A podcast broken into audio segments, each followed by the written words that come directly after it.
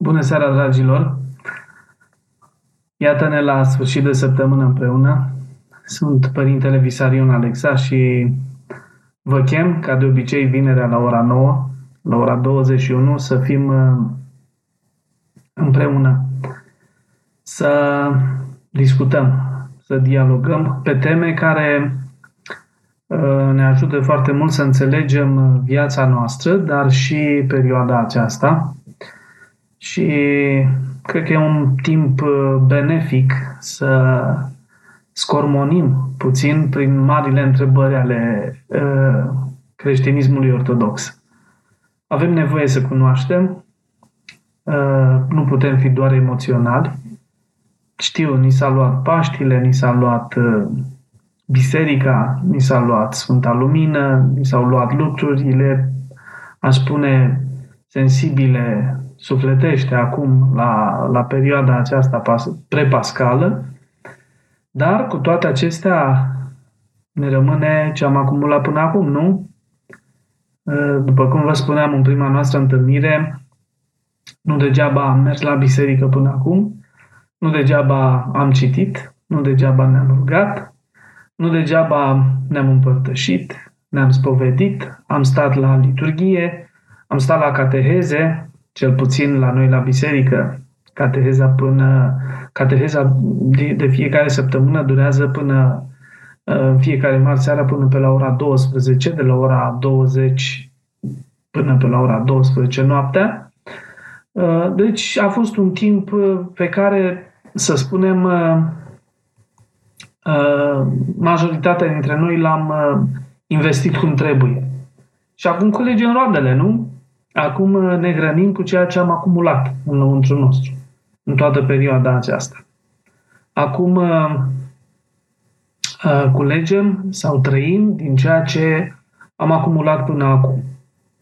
Și de aceea m-am gândit în seara aceasta la o temă scormonitoare, spune eu, nu e chiar simplă, pentru că mm, aș fi vrut tare mult să fiu un pic interactiv Știți, când suntem față către față, uh, punem niște întrebări, dialogăm mai, mai direct. Uh, acum eu o să citesc uh, întrebările dumneavoastră referitoare la tema din seara aceasta și o să încerc pe cât îmi stă în putință să răspund. Dar haideți să vă provoc deja, pentru că timpul trece și timpul e scump, avem nevoie de el să investim bine, să, să-l chivernisim bine.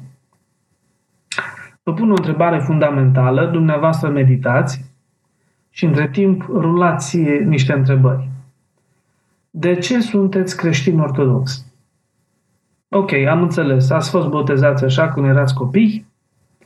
Uh, ați crescut în tradiția asta?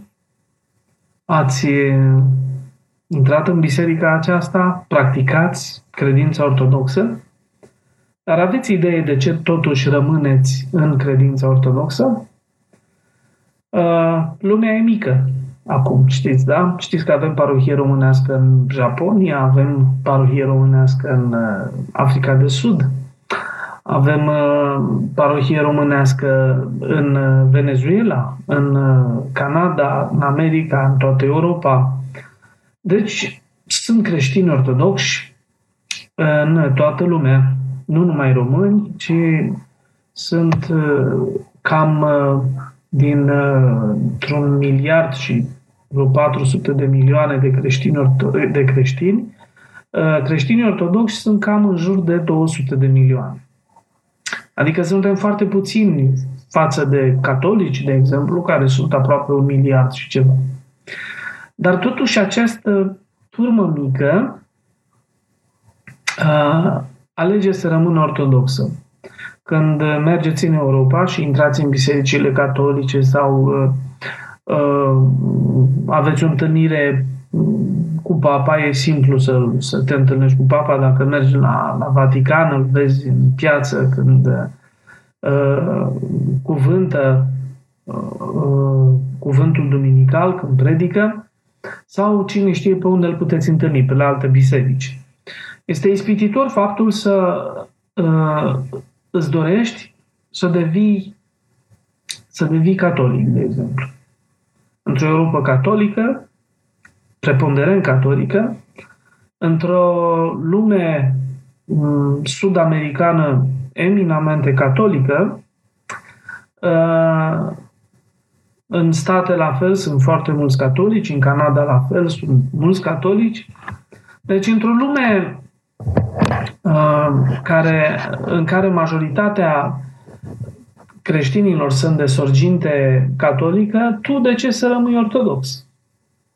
Hmm? V-ați spus întrebarea aceasta? Și în seara aceasta aș vrea să medităm profund la întrebarea aceasta, pentru că am avut o temă de discutat cu enoriașii noștri la parohie și uh, a, a, a fost o, o, o uimire totală. Mulți dintre noi nu știm, nu avem, uh, uh, nu avem în minte deloc, poate chiar preoți fiind, nu avem în minte deloc de ce am ales să fim ortodoxi sau de ce am ales să rămânem ortodoxi. Uh, sigur, răspunsurile superficiale înseamnă pentru că ăsta e adevărul. Pentru că așa simt că e bine. Dar gândiți-vă că în lumea asta mare, care între timp e mică pentru că cutreierăm lumea în lung și în lat, s-ar putea cineva de o altă credință să te întrebe ce înseamnă ortodoxia. Și să spună, de exemplu, dacă e un musulman sau un Uh, confucianist să te întrebe uh, Păi eu știu că creștinismul este unul singur. Voi cum adică sunteți ortodoxi? Nu sunteți tot creștini? Sau ce definește credința voastră? Care e diferența între voi și celelalte confesiuni creștine? Ispita mare este următoarea. Când uh, vorbim cu cineva de altă confesiune, îi spunem așa, vino la noi pentru că noi deținem adevărul și o să te mântuiești. Uh, să știți că nu numai noi creștini ortodoxi facem aceasta, ci foarte multe culte creștine, în special neoprotestante, spun lucrul acesta, vino la noi și te mântuiești, cunoști adevărul. Vino la noi și vei vedea ce simți. Vino la noi și să vezi ce, ce bine trăiești. Uh, Islamul spune, vino la noi pentru că noi suntem singura credință adevărată. Uh, eu știu, hinduismul, budismul, la fel, au, uh, au uh, acest discurs pentru că într-adevăr, o credință serioasă are conștiința aceasta că este unică și singura adevărată. Bun. Deci ce facem cu ortodoxia? Ce definește ortodoxia? De ce suntem noi ortodoxi? Păi, haideți să o luăm cu începutul. Când uh, Adam era în rai, să știți că totul acolo este profund metaforic. Uh, avem impresia că scriptura este descriptivă și că descrie aproape ca un film uh, cum l-a făcut Dumnezeu pe om, ce s-a întâmplat în rai. Nu, acolo sunt uh, metafore profunde în care Moise, de exemplu, a vorbit pe măsura învățăturii și dicționarului timpului lui dar uh, n-a putut să surprindă în totalitate actul creațional. Uh, a reușit să facă lucrul acesta metaforic. Și uh, știm că Adam în rai, după ce a fost făcut de Dumnezeu, stătea față în față cu Dumnezeu. Și Adam se hrănea sau experimenta, trăia vederea lui Dumnezeu față către față. Slava lui Dumnezeu. Mai mult decât atât, Scriptura ne spune că Adam era îmbrăcat în slavă, în lumină și nu avea nevoie de haine. Umbla gol în rai. Și de ce se întâmpla lucrul acesta? Pentru că Scriptura ne spune că și Adam era îmbrăcat în lumină. Și Adam era îmbrăcat în slavă. Uh, la fel și Eva, și ea era la fel, fără haine, fără veșminte. Și la fel era îmbrăcată și ea în slavă, în lumină. Uh, bun. Ce însemna lucrul acesta?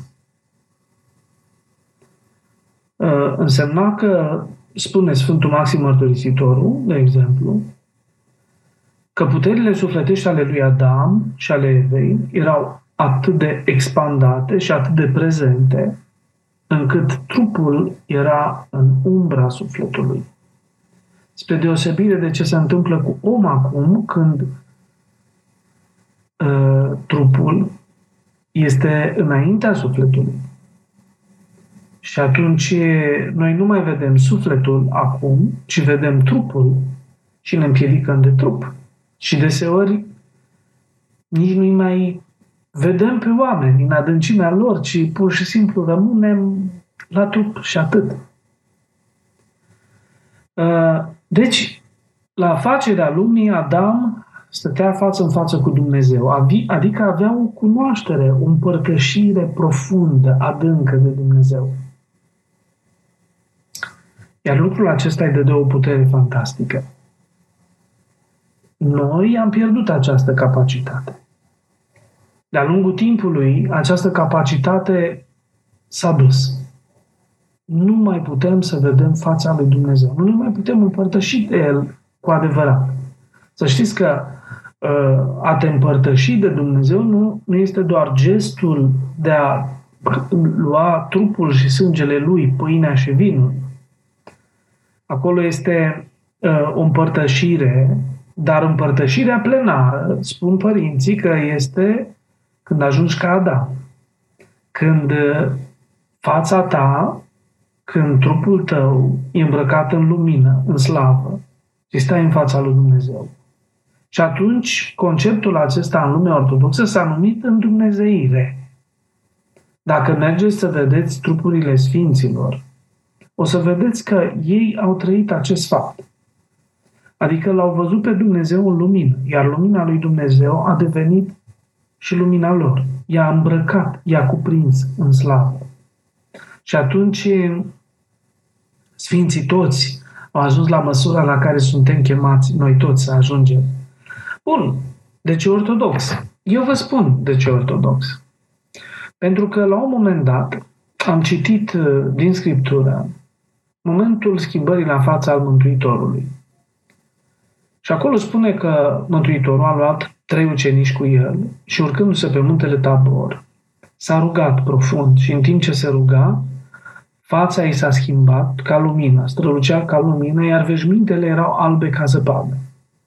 Iar această lumină era vizibilă pentru ucenici, pentru cei trei ucenici, iar unul dintre ucenici, copleșit de acea prezență extraordinară a luminii, i-au spus uh, Mântuitorului, n-ar fi bine să facem noi trei trei colibe aici, să stăm aici și să nu mai plecăm. Atât de bine era momentul acela încât el n-ar fi vrut să mai părăsească acel, acel uh, loc. Uh, de ce ortodox? Pentru că eu vreau să trăiesc ceea ce a trăit Isus pe muntele Tabor. Eu vreau să trăiesc în viața aceasta ceea ce a trăit Adam în rai, stând față în față cu Dumnezeu. Dumnezeu nu e doar o, o simțire. Dumnezeu nu, nu, nu înseamnă niște gânduri în minte. Dumnezeu nu înseamnă doar emoții. Dumnezeu înseamnă mai mult decât atât. Dumnezeu înseamnă trei persoane, un Dumnezeu, o ființă, care te întâlnești față către față. Ce îi spune Moise lui, lui Dumnezeu? Doamne, vreau să te văd. Să știți că n-a fost tupeu acolo și nici nici curaj din acesta deșanțat, ci pur și simplu a fost o dorință firească. Vreau să știu cine ești. Vreau să știu cum arăți. Vreau să te cunosc. Vreau să mă împărtășesc de tine. Vreau ca ce ești tu sau ce trăiești tu, Doamne, să-mi dai și mie. Pentru că tu ești ființa atotputernică, ești ființa veșnică, ești ființa uh, fericită. Vreau să împărtășești cu mine ceea ce trăiești tu, existența ta. Deci, dacă, dacă noi înțelegem lucrul acesta, că ortodoxia asta înseamnă, ortodoxia asta înseamnă, înseamnă să, să, te, să te întâlnești cu Hristos față către față, iar energia lui să intre în tine. Să înceapă să lucreze în tine.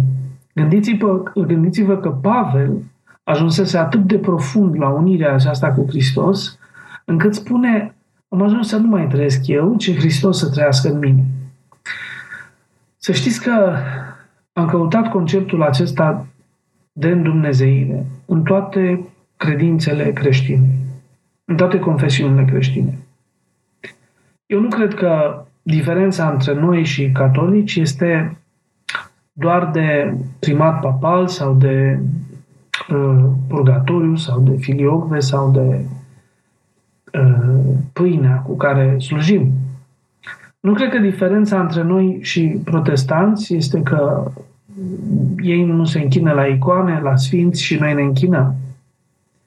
Nu, eu, eu cred că e mult mai profund decât, decât atât. E vorba de cât de mult îți îngăduie credința respectivă să te apropii de Dumnezeu. În uh, filozofia uh, europeană, conceptul uh, uh, despre întâlnirea cu Dumnezeu în lumea catolică s-a tradus printr-un uh, uh, cuvânt care definește relația credinciosului catolic cu Dumnezeu. S-a numit acest concept deism. Ce înseamnă deism? Înseamnă că Dumnezeu este undeva sus, omul este undeva jos. Între cei doi nu există nicio tangență. Nu există. Cei doi nu se pot întâlni decât după moarte. Uh, dacă totuși există ceva care ar putea să devină tangențial cu omul, acel ceva este mai degrabă cineva. Este papa. Titlurile papei, ați văzut că Benedict al, uh, Papa Francisc a renunțat de curând la titulatura de Vicarius Christi, Vicarul lui Hristos, adică înlocuitorul, locțiitorul lui Hristos. Da? Uh, între ce înseamnă acest curent deism? Înseamnă că Dumnezeu a pornit la facere lumea. Cum pornește o mașină? Cu o cheie în contact, întorci cheia și mașina merge. Nu e nevoie să mai stai lângă ea. Așa a făcut și Dumnezeu la început. Așa spune deismul, că a băgat cheia în contact, a pornit mașina și a plecat. A lăsat mașina, lumea și pe om să meargă singură. Uh, Asta este deismul. Și noi ortodoxi nu suntem deiști. Noi nu credem că Dumnezeu a pornit mașina și s-a retras lăsându-l pe om să facă el uh, legile. Noi credem într-o întâlnire mistică cu Dumnezeu în fiecare moment al existenței noastre. De aceea în răsărit a rămas reprezentativ conceptul despre îndumnezeire. De aceea noi suntem atât de lipiți de Sfintele Moaște. Ortodoxii au o evlavie foarte mare la, la Sfinți și la... Ați văzut că uh, merg mereu uh, la, când, uh, când sunt uh, sărbătorii mari, Sfânta Cuvioasă Parascheva sau Sfântul Dimitrie, izvorătorul de Mir, Sfântul Dimitrie din, din București, ați văzut că uh, sunt uh, oameni foarte mulți. Lumea râde de noi, ne-au spus pupătorii de moaște. Dar cei care nu cunosc lucrul acesta, pupător, pupătorii de oase, cei care nu cunosc de ce avem noi atâta evlavie la Sfinți și de ce ne ducem cu atâta pasiune, cu atâta fervoare spre Sfinți, uh, nu este uh, dintr-o magie, ci este dintr-o credință. Noi toți vrem să devenim ca Sfinții. Să știți că gândul acesta pe mine mă ține în ortodoxie. Eu nu vreau ortodoxie care să-mi spună uite, noi te ajutăm să devii mai bun, mai blând, mai să vorbești frumos, să nu arunci semințe pe jos, să... Ce să faci cu ortodoxia de felul acesta? E o poveste tare interesantă la un moment dat. Se spune că un părinte, un preot român, s-a dus undeva în Europa să, să predice și să slujească la o parohie. Și acolo la slujbă erau și belgieni și ortodoxi români și au asistat la slujbă și preotul după slujbă a zis o predică și s-a gândit ce ar prinde la români. Și a zis să țină o predică despre să nu furi, despre corupție. Și a ținut o predică fantastică, minunată. Ei, după predică, toată lumea l-a felicitat, numai uh, belgienii stăteau retrași într-un colțișor și uh, după ce s-a încheiat totul, s-au dus la, la părinte și eu am spus, părinte, dar totuși, de ce mi-ai ținut o predică? ce cu predica asta? Păi cum este? Fundamental să nu furi, să nu fii corupt. Și belgienii spun, da, dar noi nu furăm. Adică predica dumitală nu mai este necesară. Deci doar atât este ortodoxia, doar atât poate? Nu. Ortodoxia este mistică. Ortodoxia trebuie să vorbească mereu, mereu despre îndumnezeirea omului, despre întâlnirea și unirea cu Dumnezeu. Fără această bogăție extraordinară, să știți că ajungem un cod al bunelor maniere. Așa sunt foarte trist când văd că noi ortodoxi investim uh, uh, timp și resurse în niște războaie aproape inutile, să știți. Eu nu cred că lumea aceasta va fi cucerită pentru că Mm, vom avea mm, o țară creștin-ortodoxă, vom avea o Constituție în care trebuie să specifice creștin-ortodox. Eu nu cred că prin asta ortodoxia va fi... Gândiți-vă că ortodoxia a trecut sute, mii de ani pe sub toate regimurile posibile, din, din câte au fost până acum în istoria umanității. Cum de au reușit să facă lucrul acesta? Cum de a reușit Ortodoxia să se strecoare pe sub toate regimurile politice din, din istoria umanității? Știți de ce? Pentru că a ascultat cuvântul lui Hristos, care spune împărăția lui Dumnezeu nu e din lumea aceasta. Noi nu căutăm o împărăție care să fie aici. Noi nu vrem să întemeiem o împărăție aici. Au încercat comuniștii să întemeieze o împărăție pe pământ și au eșuat lamentabil. Și încă mai sunt, iată, au încercat și capitaliștii și vin neoprogresiștii și, și vor să instaureze o altă împărăție pe pământ și toate vor fi cenușă, praf și cenușă. Da? Deci ce, ce putem spune uh, în cazul acesta că uh, ăsta este țelul ortodoxiei să facă o țară ortodoxă, să avem o, o, o, o uh, să avem uh, o, o Constituție ortodoxă sau să avem uh, conducători politici ortodoxi? Nu, nu cred că e necesar. Ortodoxia poate supraviețui fără. Uitați-vă când a fost referendumul pentru familie și a ieșuat. Uh, câțiva creștini ortodoxi de-ai mei de la parohie m-au întrebat, părinte, credeți că ar fi bine să ne mutăm din țară? Să ne ducem într-o țară cu ortodoxie mai serioasă, în Bulgaria, în Georgia. Și zic că, că voi credeți că tăvălugul nu vine? Vine peste tot. Nu? Dacă, dacă te ții de uh, dacă te ții de, de de politic, s-ar putea să te scufunzi cu tot cu politica.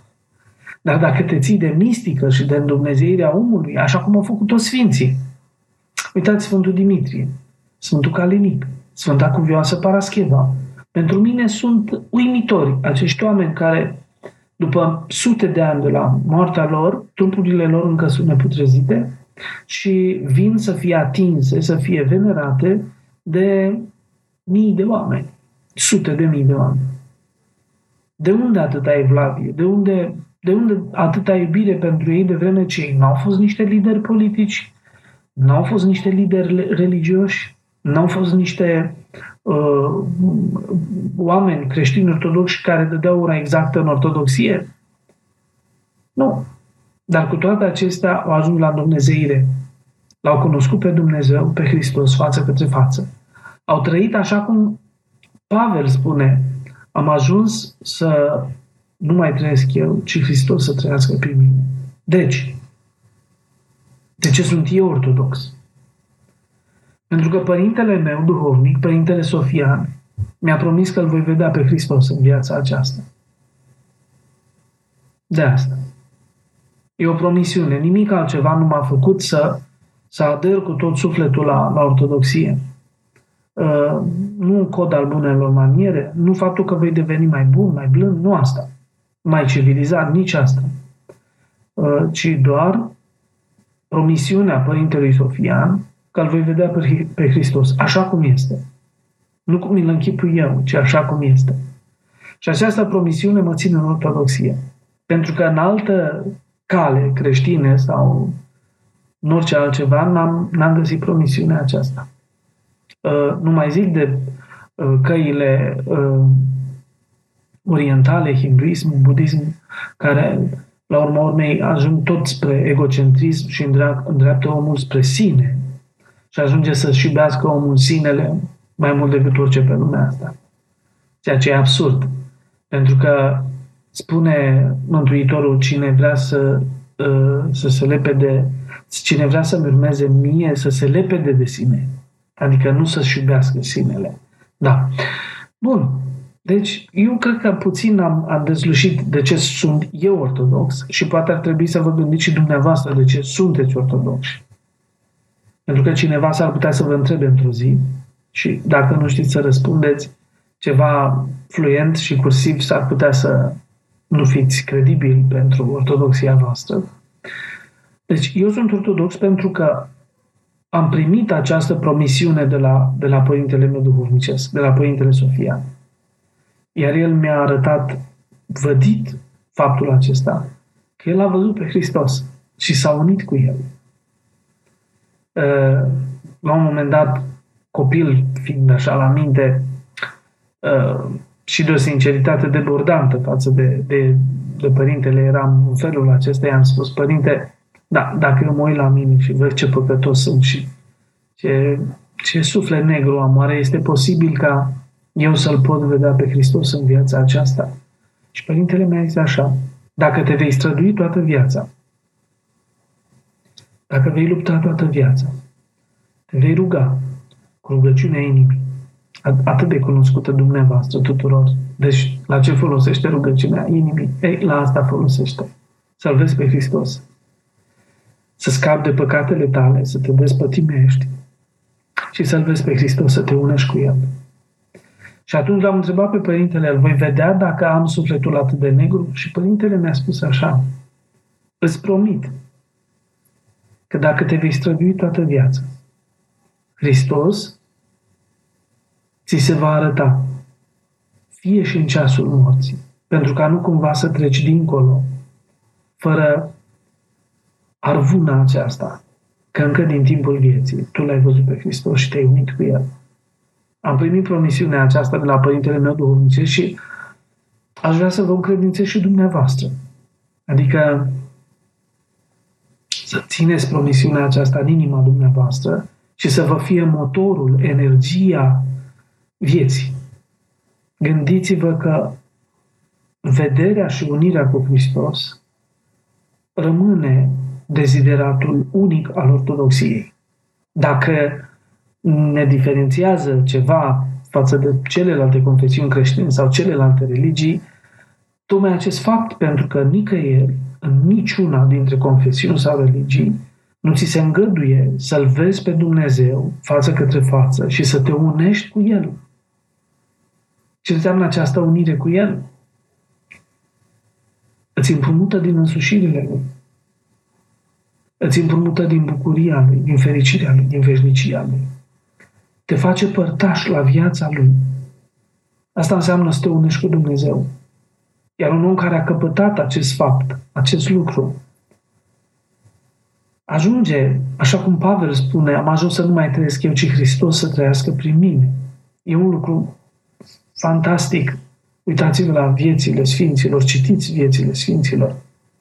Să vedeți ce putere, ce, ce forță teribilă aveau încât nici moartea, nici boala, nici alte spaime nu-și mai făceau loc în inima lor.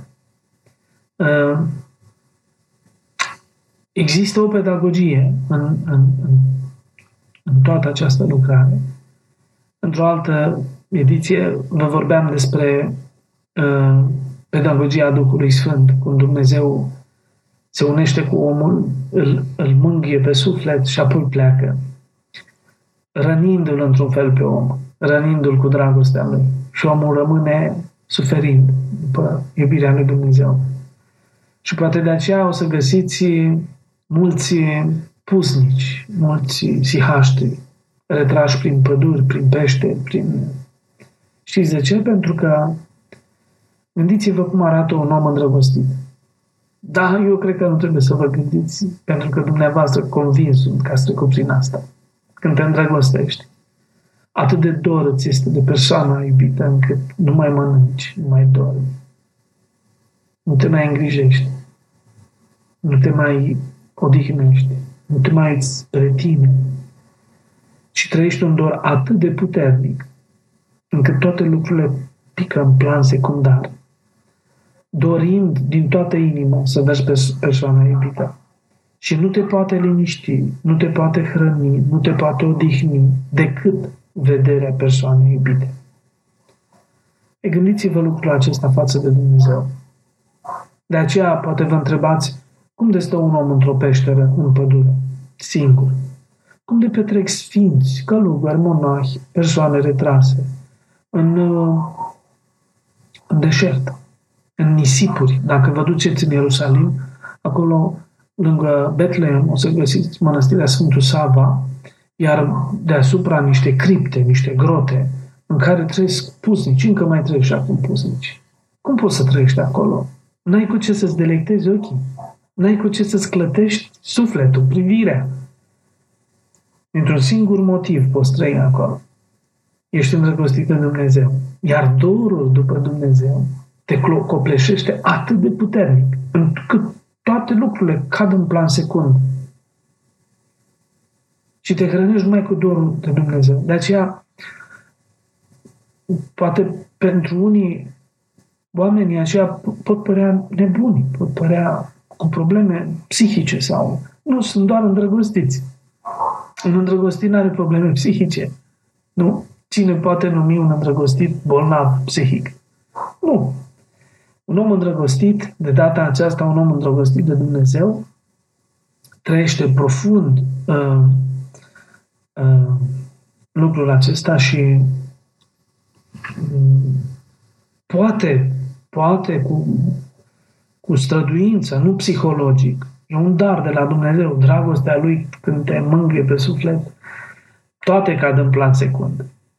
Da? Tot, totul pică în plan secund. Deci, când, când Dumnezeu te trece prin pedagogia Duhului Sfânt și ajungi să guști, fie și pentru clipă, din dragostea Lui, nu mai trăiești, cum să spun eu, făcând... Nu mai ai nevoie de sărbători, mă credeți? De ce vă spun lucrul acesta? Nu mai ai nevoie de sărbători.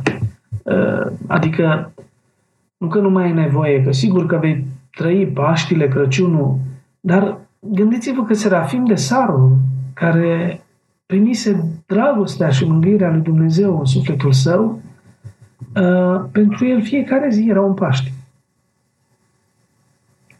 Da? Nu mai trăia psihologic, emoțional, cum trăim noi. Noi ne emoționăm tot pentru miroasea cozonac, miroasea a, a scorțișoară, miroasea ne pregătim de Paști, miel, ouă roșii, o emoție profundă, mirosul de cozonac care decopleșește. Și după aia, după ce trec asta, ce trece Paștile, ce se întâmplă? Vă spun ce se întâmplă. La noi, creștinii psihologici, cădem în depresie. Așa trăim. Când se termină o sărbătoare, noi creștinii care trăim psihologic, picăm în depresie. Un creștin adevărat trece în perioada aceasta profund. În ce sens? Pentru el Paștile a și venit. Da? Pentru el Paștile nu e un moment pe care îl pregătești așa cum îl pregătim noi. Pentru el Paștile a și venit. Trăiește profund fiecare zi. Ca o înviere a lui Dumnezeu. De fapt, ca pe o chemare profundă. Eu cred că spre asta ar trebui noi creștinii să tindem. Eu nu cred într-un creștinism social, psihologic. Adică e necesar, aș spune, pentru că știți, când au venit comuniștii la putere, primul lucru pe care l-au făcut a fost să desfințeze mănăstirile, pentru că au întrebat scurt, zic, bun, și ce produc oamenii ăștia? Ce, ce muncesc? Păi zice, păi nu muncesc. Păi ce produc? Nu produc nimic, se roagă du-te Dumnezeu de aici, asta nu înseamnă nimic. Și au desfințat monahismul. Da? Uh, vedeți cât de inutile se pare lumii a te ruga pentru lume. Ori toți mari mistici spun că nu există dar mai mare pe care poți să-l faci lumii sau unui, unui om pe care îl iubești, care contează pentru tine. Nu există dar mai mare decât a te ruga pentru el. Din păcate, doar monahii știu lucrul acesta, pentru că ei când se întâlnesc, roagă de pentru mine, frate, pomenește-mă și pe mine, frate. Pentru că ei știu ce înseamnă a te ruga pentru un celălalt. Bun. Trăind în dezideratul acesta al unirii cu Dumnezeu, Aș vrea tare mult să, să încerc să răspund și întrebărilor dumneavoastră. Am zis să dedic jumătate din timpul acesta uh, uh, subiectului, dar uh, ar, ar fi bine să, să vorbim și cu întrebări, să, să răspundem întrebărilor. O să răspund întrebărilor care se adresează temei. Uh,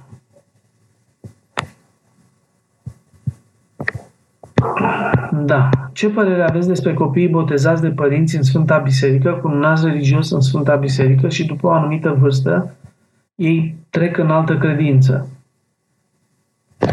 Păi, ce părere să am? Este un fenomen firesc. Că nu mai înțelegi ce faci. Din decență, nu mai stai acolo. Pentru că nu mai înțelegi de ce să stai. Și aici este vina și preotului și duhovnic al familiei și al părinților, pentru că ei înșiși nu știu ce caută în ortodoxie. Când îți crești copilul cu nuiaua și cu uh, frica de Dumnezeu, în sensul că o frica aia zoologică, să-ți fie frică de Dumnezeu, eu cred că rezultatele se vor mai târziu. Copiii vor fugi Uh, nu numai de părinți, ci vă fugi într-un final de biserică și de Dumnezeu. Să știți că lucrul acesta nu este doar pentru oamenii din lume posibil, ci și pentru noi preoții. Noi avem cea mai mare ispită cu copiii noștri. În Rusia, cei mai mari torționari au fost fiii de preoți. În perioada comunistă. Da? Și aici este, cred, o mare provocare a preotului cea mai mare suferință e să-și vadă copiii lepădându-se de biserică și netrăind o viață bisericească. Pentru că n-a știut. Și o mare încercare să poți să explici copiilor tăi ce, cine este Dumnezeu. Pentru că ei te văd acasă. Da, te văd te văd și în bermude și te văd cum mănânci, cum dormi, cum sforai, cum... Și când vrei să începi, așa Dumneavoastră îl vedeți pe preot, da. vedeți în reverend, de obicei preotul are o față un pic mai tristă și serioasă, sobră și așa, și mai de frică, mai de nefrică, te ia respectul față de el. Ei, copiii și familia nu vă pe preot așa. Și acolo e mare ispită că el trebuie să-i convingă pe copiii lui că el îl trăiește cu adevărat pe Dumnezeu. Uh, eu locuiesc în Italia și nu este biserică ortodoxă aproape de noi și mă duc la biserica catolică. Este păcat? Da, eu cred că nu vorba că este păcat. Nu cred că Dumnezeu se supără de lucrul acesta, dar eu cred că e un demers fără finalitate. Cunoașteți credința catolică? Dar pe cea ortodoxă o cunoașteți? Că dacă ați cunoaște credința ortodoxă, te duci la biserică pentru că acolo te împărtășești cu Hristos, dar nu numai cu Hristos, te împărtășești cu o cale, cu un drum. Iar dacă nu cunoști, ci le amesteci, a, da, am auzit deseori conceptul acesta. Uh, eu știu că Dumnezeu e peste tot la fel. Eu nu cred așa. Uh, haideți să ne legăm de o nu știu, o credință, o cale. Da? La ora actuală, islamul, deși este o religie a păcii și promovează pacea, e înțeles de o mare parte dintre musulmani ca pe o religie a violenței. Da? Deci, chiar contează dacă pășești pe calea aia sau nu. Dumnezeu nu e același. Dumnezeul dintr-o facție uh, radicală islamică poate ucide. Nu cred că vrei asta, nu? De asta zic că trebuie să înțelegi uh, ce faci și ce practici, pentru că dacă nu înțelegi și trăiești doar emoțional, eu cred că mai devreme sau mai târziu vei ieșua lamentabil. Ce ar trebui să facă omul de rând trăind în societatea de astăzi ca să se bucure de îndumnezeire? Uh, e bună întrebarea. Și eu l-am întrebat pe părintele meu duhovnic, pe părintele Sofian. Uh, dacă voi putea gusta din uh, în Dumnezeire, așa cum uh, au mare șansă monahii, care sunt uh, fără griji, fără grijile cele multe pe care le are un om de familie, de, de lume, și poate să-și dedice mai mult timp rugăciunii. Deci, în lume poți face asta, Într-un mod providențial, uh, mișcarea isihastă din ortodoxie, vă recomand să căutați ce înseamnă isihasm pe, pe Google, Google știe tot. Mișcarea isihastă, care a fost de fapt inima ortodoxiei, sau metoda de a-L dobândi, calea de a te dobândi și a te uni cu Dumnezeu, a dat umanității aproape profetic o cale accesibilă foarte mult pentru noi mireni. Noi nu putem să vârși cele șapte laude, cum fac monahi. Au șapte rugăciuni importante zilnic. Un timp foarte îndelungat și îl dedică rugăciuni în biserică. Dar ce putem face? Putem să ne rugăm cu rugăciunea lui Isus. Oriunde, oricum. Da? Când se ducea cineva la Părintele Sofronie, Saharov, Părintele îi spunea, spune cum vrei să rezolvi problemele din viața ta? Sigur, venea omul respectiv lamentându-se. Aoleu, ce mă fac, că sunt deznădăjduit. Părintele Sofronie zicea, cum vrei? Există două căi, una lungă și una scurtă. Cum vrei să faci? Și omul sigur zicea, părinte, aș vrea aia scurtă dacă se poate. Și părintele trăgea un sertar de sub masă și scotea două metaniere de acolo, unul lung călugăresc și unul scurt din ăsta ă, de mână. Și spunea, uite, ia metanierul ăsta și zi în fiecare zi a vieții tale, Iisuse, miluiește-mă. E, asta e calea. E atât de simplu, cum nu vă puteți imagina. Nu putea Dumnezeu să ne dea ceva complicat. Iisuse, miluiește-mă. Și știți cum să faci lucrarea aceasta? Ca și cum ai băga ață în nac, atât de tensionat și concentrat. Ați văzut cum bagă o moață în nac? Stă, nici nu tremură, nu-i tremură mânuțele, nu, stă profund, încordat, ca să nimerească cu ața uh, urechea acului. Ei, așa trebuie să stai și când te rogi. Cu rugăciunea lui Isus. Iar acul și ața sunt cuvintele rugăciunii. Iisuse miluiește-mă și metanierul da? pe care îl dai bob cu bob și rostești rugăciune. Sigur, poți să rostești oriunde. Și pe stradă, atenție, nu te decupla prea tare de realitate pentru că s-ar putea să dai cu capul în stâlp. Dar musai în fiecare zi, jumătate de ceas, 20 de minute, închide-te într-o cameră, în singurătate, așează de pe un scaunel, numai înalt de o palmă, spune Sfântul Ioan, gură de aur. Stinge lumina, trage draperiile, poți aprinzi și o lumânărică și începe să te rogi. Rotind și ragul de metanii în mâna ta, Iisus să miluiește-mă, Iisus să miluiește-mă. Aceste clipă de singurătate, doar tu și Domnul sunt neprețuite din acele momente de însingurare, dar nu, nu inventăm noi lucrurile astea. Gândiți-vă că însuși Iisus făcea asta. Spune Scriptura că deseori se retrăgea în singurătate să se roage. Adică ne-a dat și nu un model să facem asta.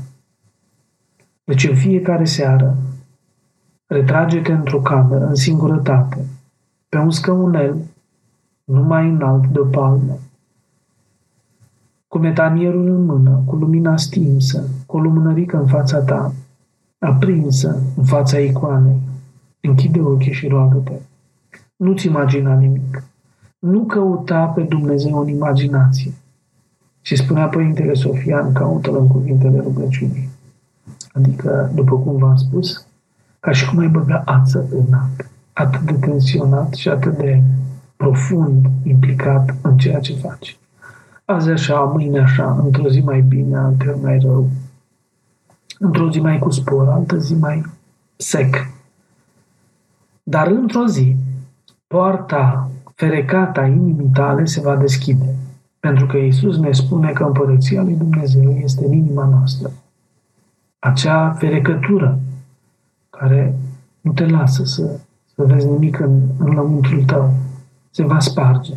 Lumina va copleși tot lăuntrul tău, iar acea lumină va izvorâ prin brațele tale, prin mâinile tale, prin fața ta, prin hainele tale.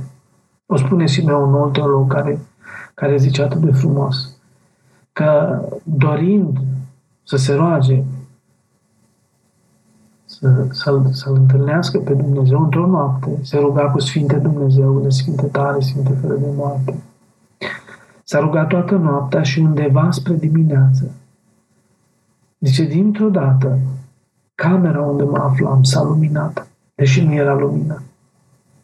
Zice, m-am ciupit să văd dacă am ieșit cumva din trup și am dat de trupul meu. Mâna era mână. Mi-a privit mâinile, palmele și din ele ieșea lumină. Palmele mele lumina, spune Sfântul Simeon, un teolog. Ei, când am citit această experiență,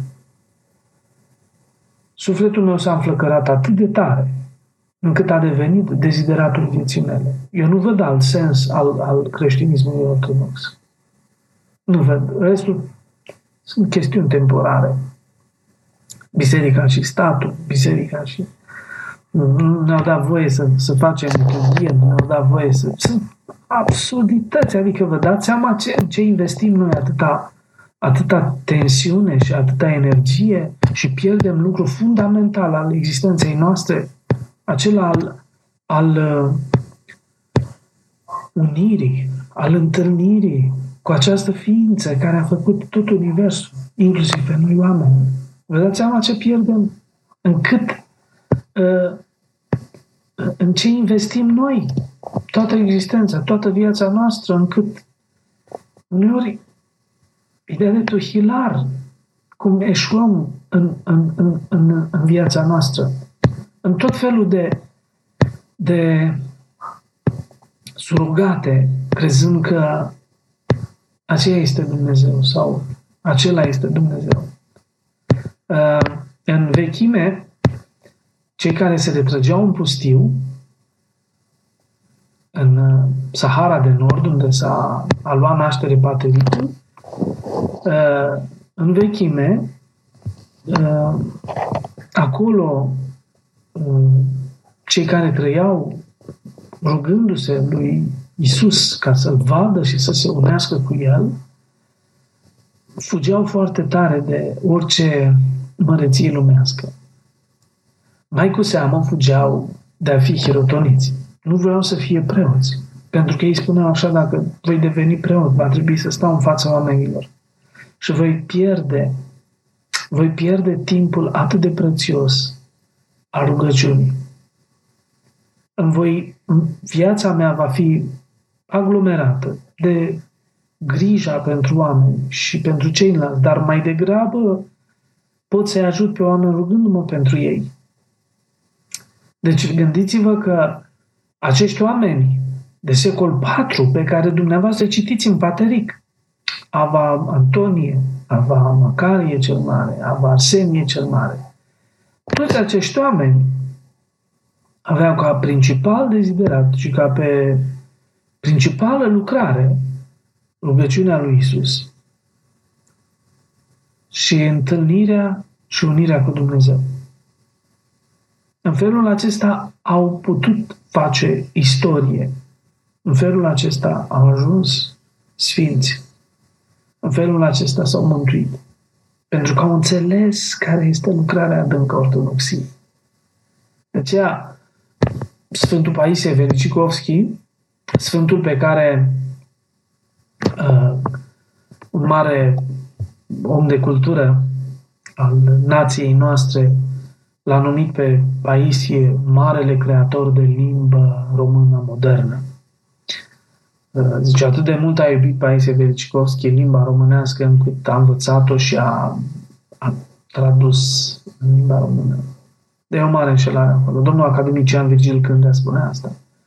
Nu, Paisie Vericicovski nu a tradus pentru că iubea limba română. Exclus. Cine îi citește viața? Sergie Cetfericov scrie viața Sfântului Paisie cel uh, Vericicovski, o să vadă acolo că Paisie era îndrăgostit de rugăciunea lui Isus. Și vrea să o învețe din cărți autentice. Și când le-a căutat, nu mai erau de înțeles. Erau niște traduceri foarte proaste. Și de mare s-a apucat în Natos să caute cărțile vechi în care se vorbea despre rugăciunea lui Isus, să le traducă. Și când a aflat că monahii români din România nu se roagă cu rugăciunea lui Isus, a spus, trebuie să vă dau cărți în limba română, să înțelegeți cât de importantă este rugăciunea lui Isus pentru viața voastră. Drept urmare, așa a luat naștere Filocalia. Și Filocalia a ajutat uh, mulți sfinți. Calinic de la Cernica, Gheorghe de la Cernica, Grigorie Dascăl. Mulți sfinți s-au sfințit cu ajutorul filocaliei, filocalia fiind manualul de întâlnire cu Hristos și de unire cu Hristos. Deci, iată cum uh, uh, viața noastră are sens în ortodoxie. Nu pentru că e calea cea adevărată, e, e prea fragilă expresia aceasta. Este prea fragilă. Nu poți să spui, sunt ortodox pentru că e calea cea adevărată. Ci mai corect este, sunt ortodox pentru că îmi doresc să-L întâlnesc pe Hristos față către față și să mă unesc cu El. Și când vei fi întrebat ce înseamnă această unire, să pot spune că energiile lui Hristos, blândețea, bunătatea, dragostea lui, veșnicia lui, uh, blândețea lui, puterea lui, sănătatea lui, învierea lui, energiile lui Hristos, toate, Hristos mi le va dărui mie, în lăuntrul meu, iar ele vor iradia prin trupul meu. Deci asta înseamnă ortodoxia și uh, promisiunea pentru care noi uh, rămânem în ortodoxie. Nu este prea mare curajul și nu e un tupeu să îi spui lui Dumnezeu că vrei să devii sfânt. Nu, Dumnezeu a îngăduit sfinții și ne-a lăsat trupurile lor neputrezite pentru a avea o mărturie palpabilă a acestui deziderat că în lumea aceasta, în viața aceasta, noi îl căutăm pe Hristos și ne unim cu El. Ca să putem și noi mâna pe, pe un om care a făcut asta. L-a întâlnit pe Hristos și s-a unit cu El. Ca să putem să-L atingem. Când te duci și pui mâna pe Sfintele Moaște, vezi că e un trup ca al tău. Are piele, are oase, are chip, mâini, picioare. E un om. A trăit ca tine a avut viață în el ca tine. Și cu toate acestea are ceva în plus. Ceva ce tu încă n-ai. Că acest ceva în plus este Harul lui Dumnezeu, care nu este o emoție, nu este o... Spune-ți un nou teolog, dacă Dumnezeu nu e în tine, așa cum suntem noi față către față, atunci să nu spui că e. Atunci trebuie să-l dobândești. De aceea, Uh, dacă nu v-ați luat încă un metanier, calea scurtă, știți? Calea scurtă, metanierul de mână. Uh, să vă luați. Puneți-l la mână și nu-l plutați ca pe o brățară talisman, ci folosiți-l. Când veți merge la duhovnicul dumneavoastră, duhovnicul se va uita să vadă cât de tocit e. Dacă e tocit, înseamnă că l-ați folosit. Dacă e nou înseamnă că îl țineți talisman, brățară. Am auzit pe multă lume spunând, am un metanier din Atos, e ținut la nu știu ce. Nu, metanierul nu, nu, nu mântuiește doar prin simpla lui prezență.